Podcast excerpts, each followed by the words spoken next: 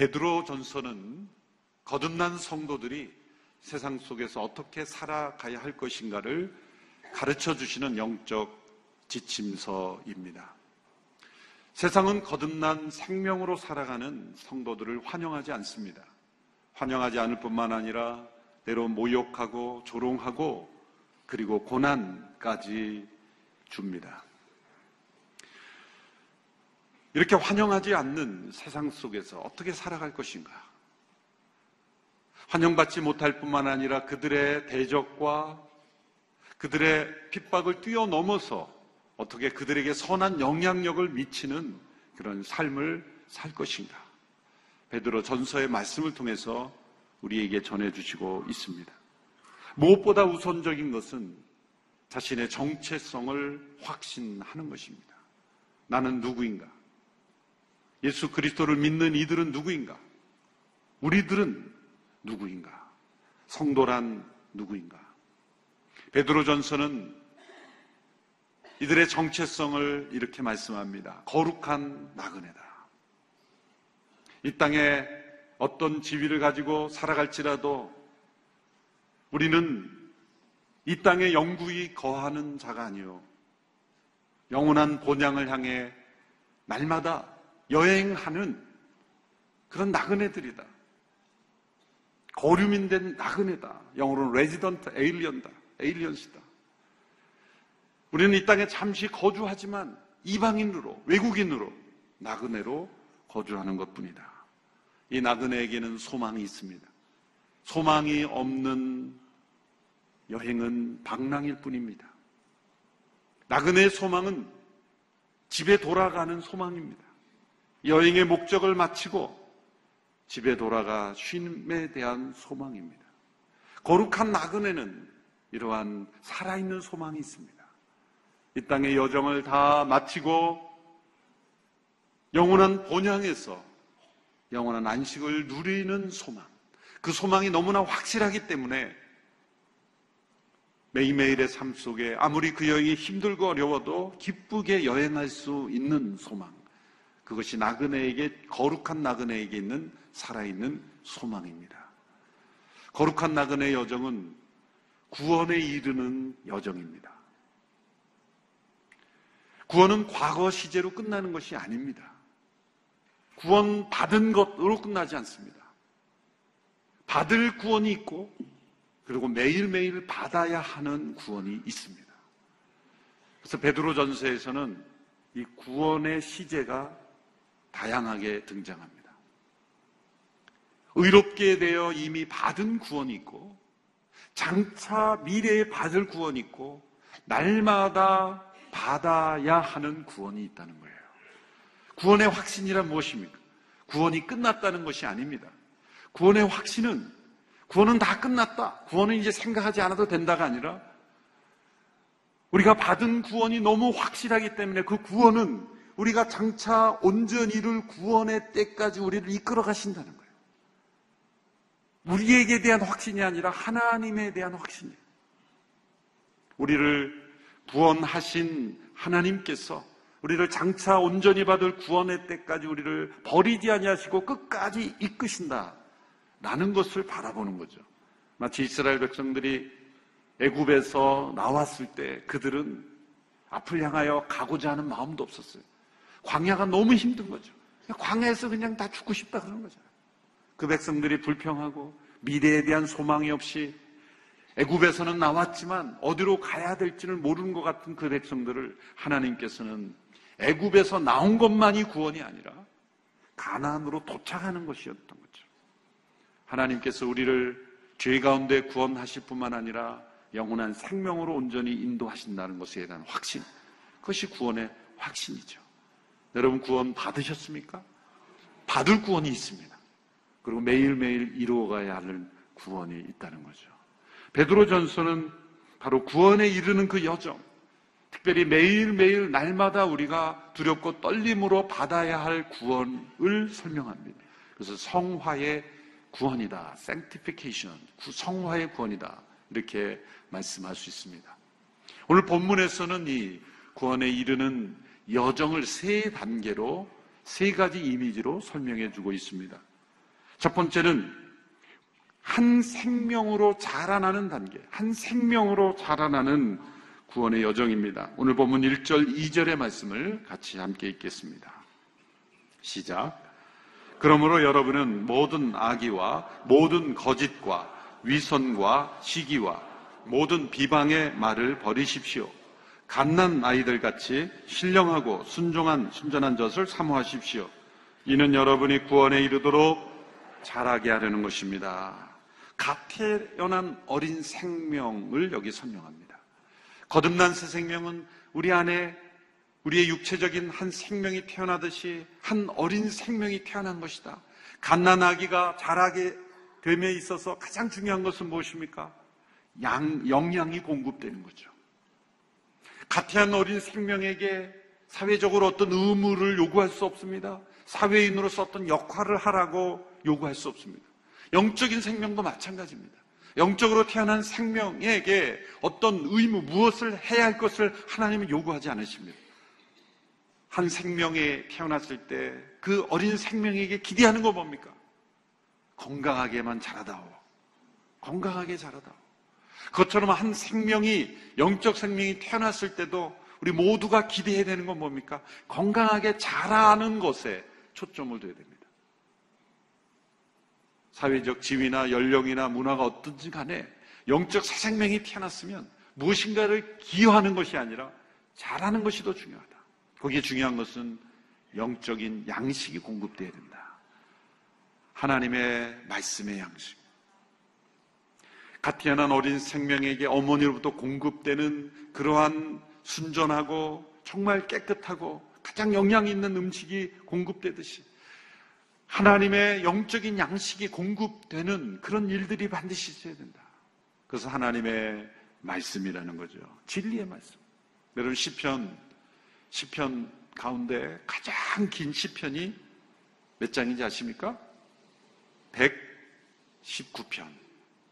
119편 보면 가장 긴 시편이. 그 가장 큰 시편의 내용은 뭡니까? 말씀에 대한 사모함이에요. 말씀에 대한 사모함. 우리 영혼 깊숙한 곳에 우리가 한 영적 생명으로 거듭난 생명으로 지금 자라가고 있는가, 자라가고 있지 않는가를 평가할 수 있는 중요한 기준이 있어요.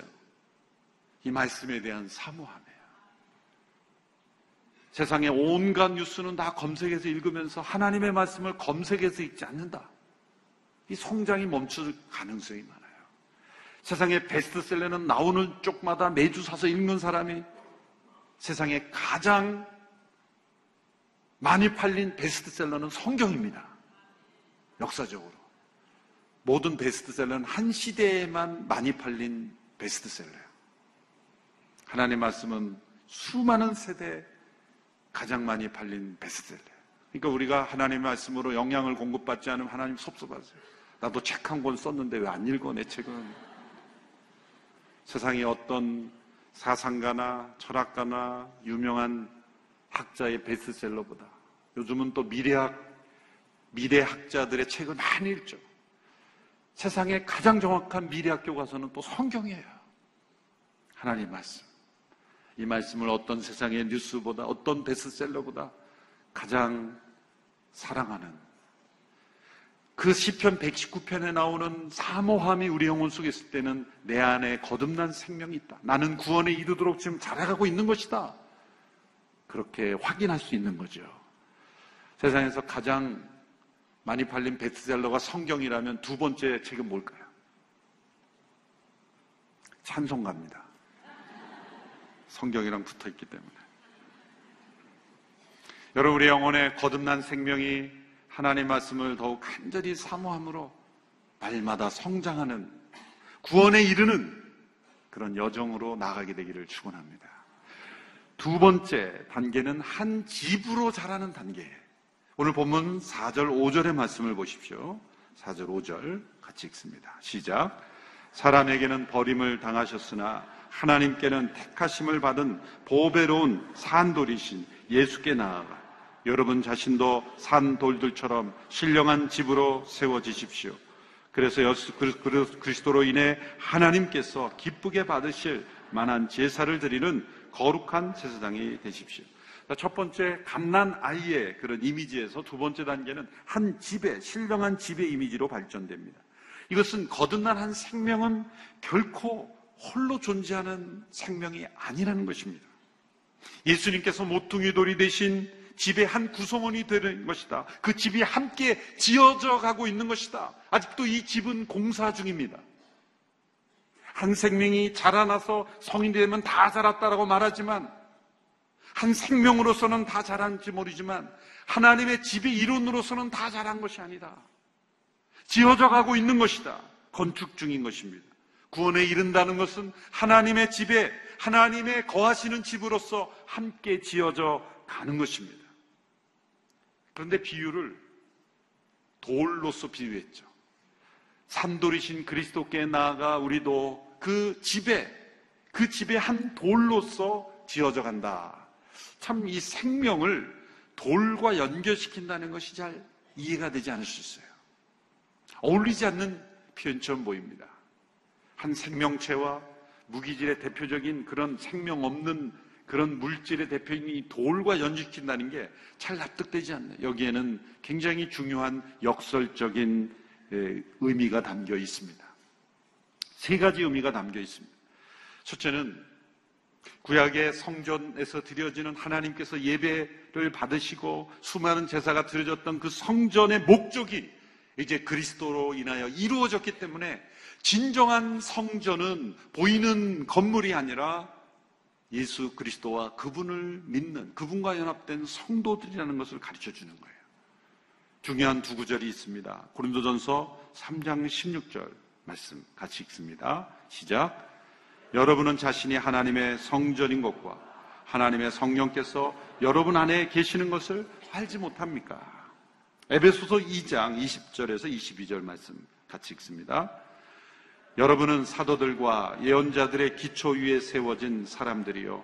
그리스도 예수께서 친히 모퉁이 돌이 되셨습니다. 그리스도 안에서 건물 전체가 서로 연결돼 주 안에서 함께 자라 거룩한 성전이 됩니다.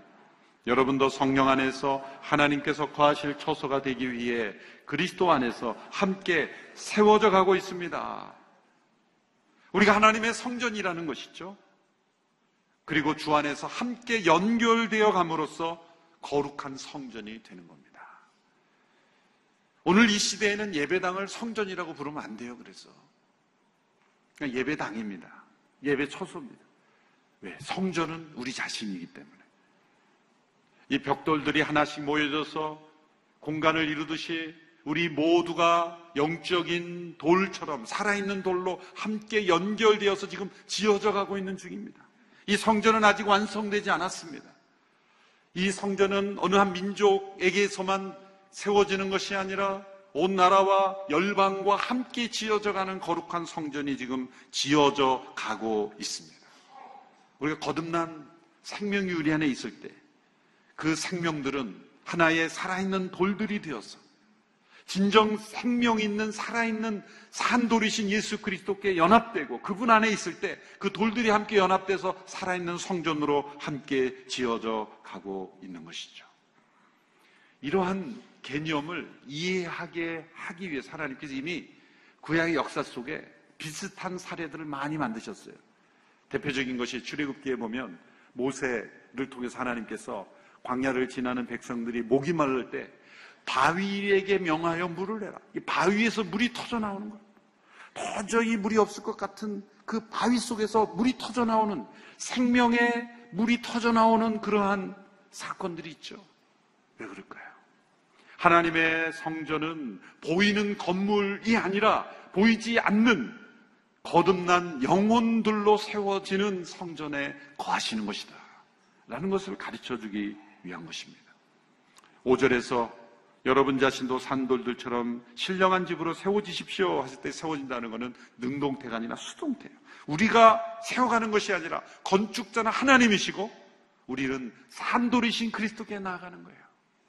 살아계신 돌이시며 모퉁이 돌이시며 건축자에게는 버린 자가 되었지만 세상에서는 버린 바 되었지만 하나님께 진정한 건축자이신 하나님께서 그를 모퉁이 돌로 세우셔서 그와 연결된 모든 성도들로 하여금 하나님의 성전이 되게 하신다는 거예요.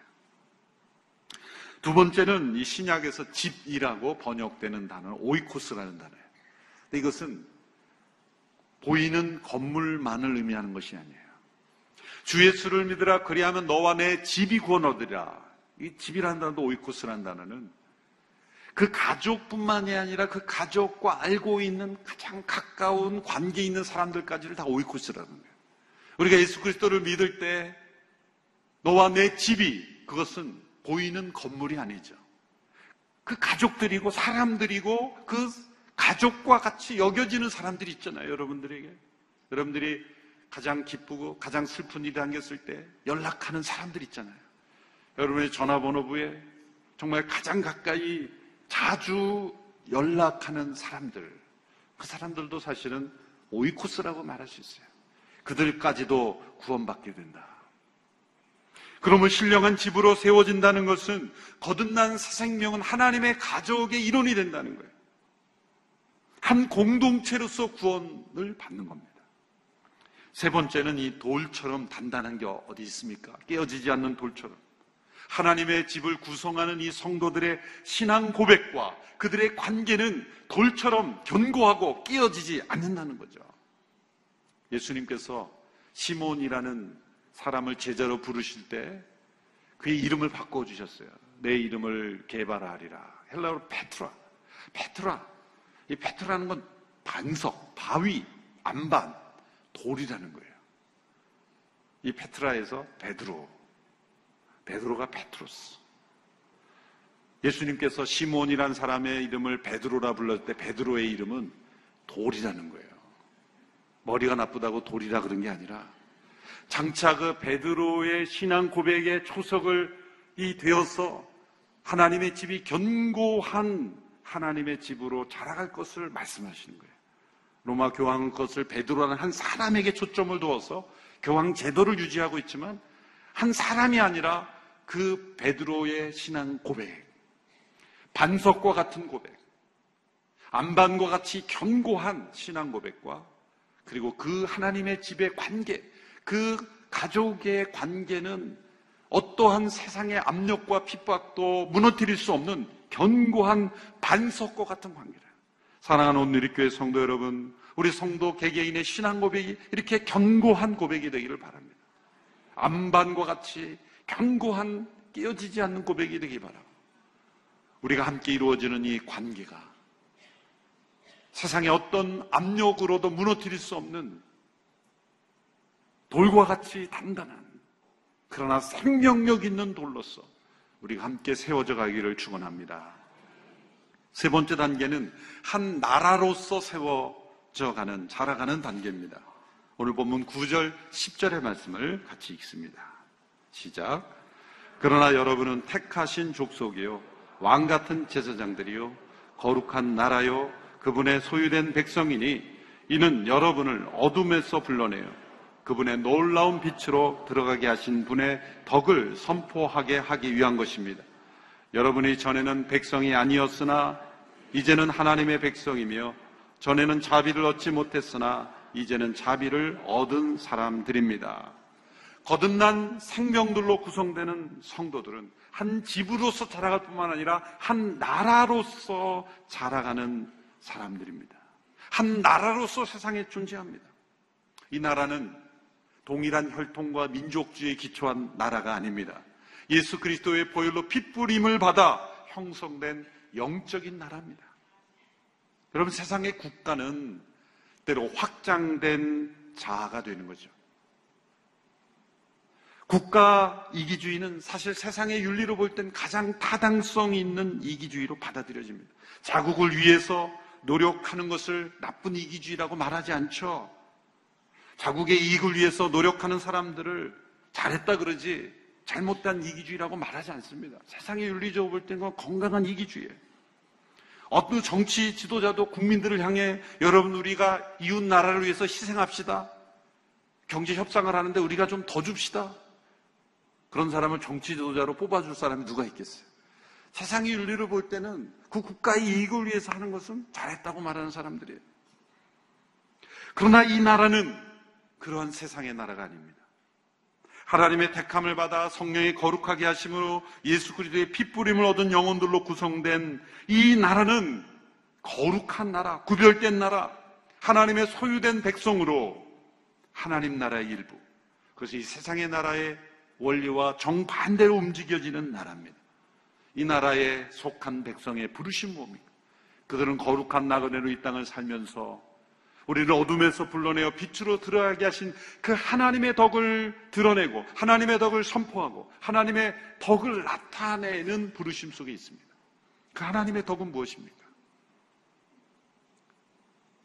세상을 무력으로 세상을 어떤 권력으로 통치하고 더 많은 것을 얻어내므로 존재하는 나라가 아니라 사랑과 나눔과 섬김과 무로 세상에 존재하는 부르심이에요. 하나님의 덕을 드러내는 거죠. 그것은 바로 제사장으로의 부르심입니다.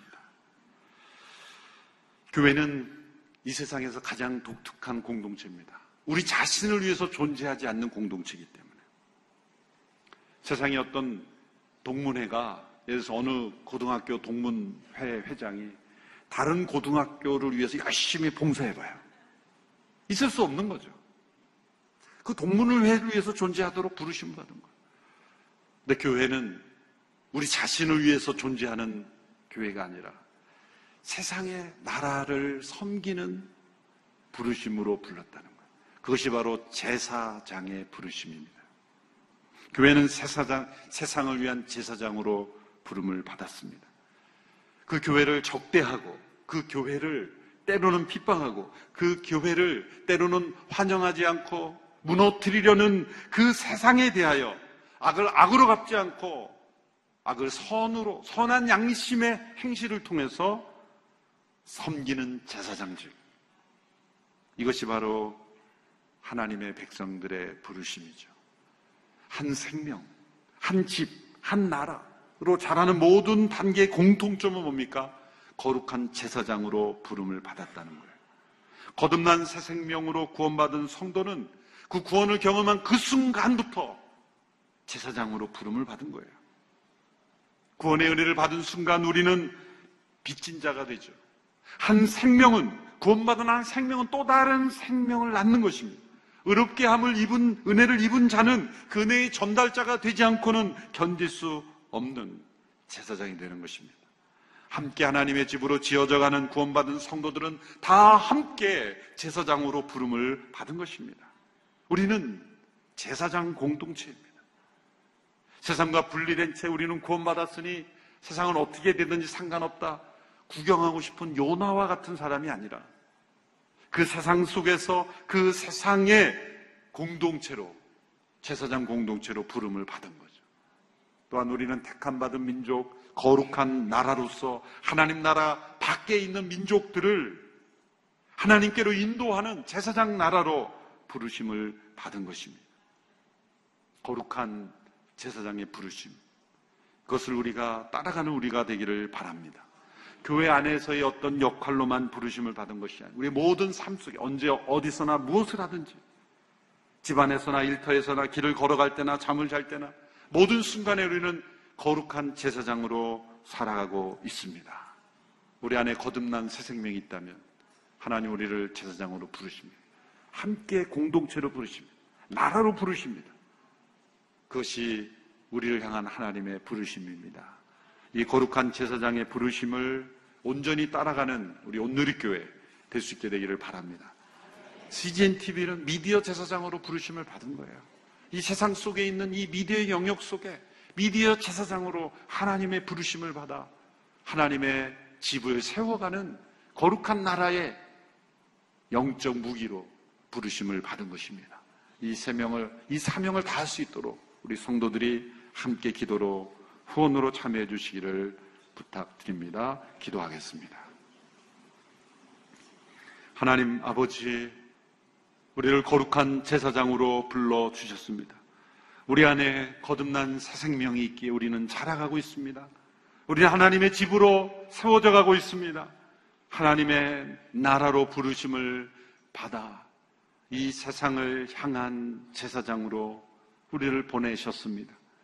이 사명 감당할 수 있는 저희가 되게 하여 주옵소서. 잘 자라가게 하여 주시옵소서. 잘 세워져 가게 하여 주시옵시고. 제사장의 사명을 감당하는 온누리 교회 되게 하여 주옵소서. 예수님의 이름으로 기도하옵나이다. 아멘.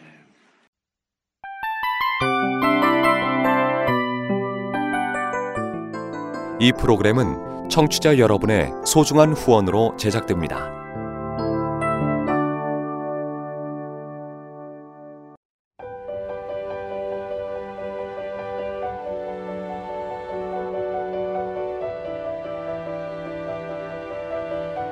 세상에는 수많은 교회들이 있지만 더 깊이 있는 말씀 강해를 찾기 위해 크기로만 교회를 선정하지 않습니다. 보다 좋은 영적 콘텐츠를 더 많이 나누기 위해 방송비를 받지 않습니다. 1년 365일 복음만 전하고 싶어서 우리는 광고를 하지 않습니다. 온누리의 복음을 땅끝까지 CGN TV와 함께 땅끝 선교사가 되주세요.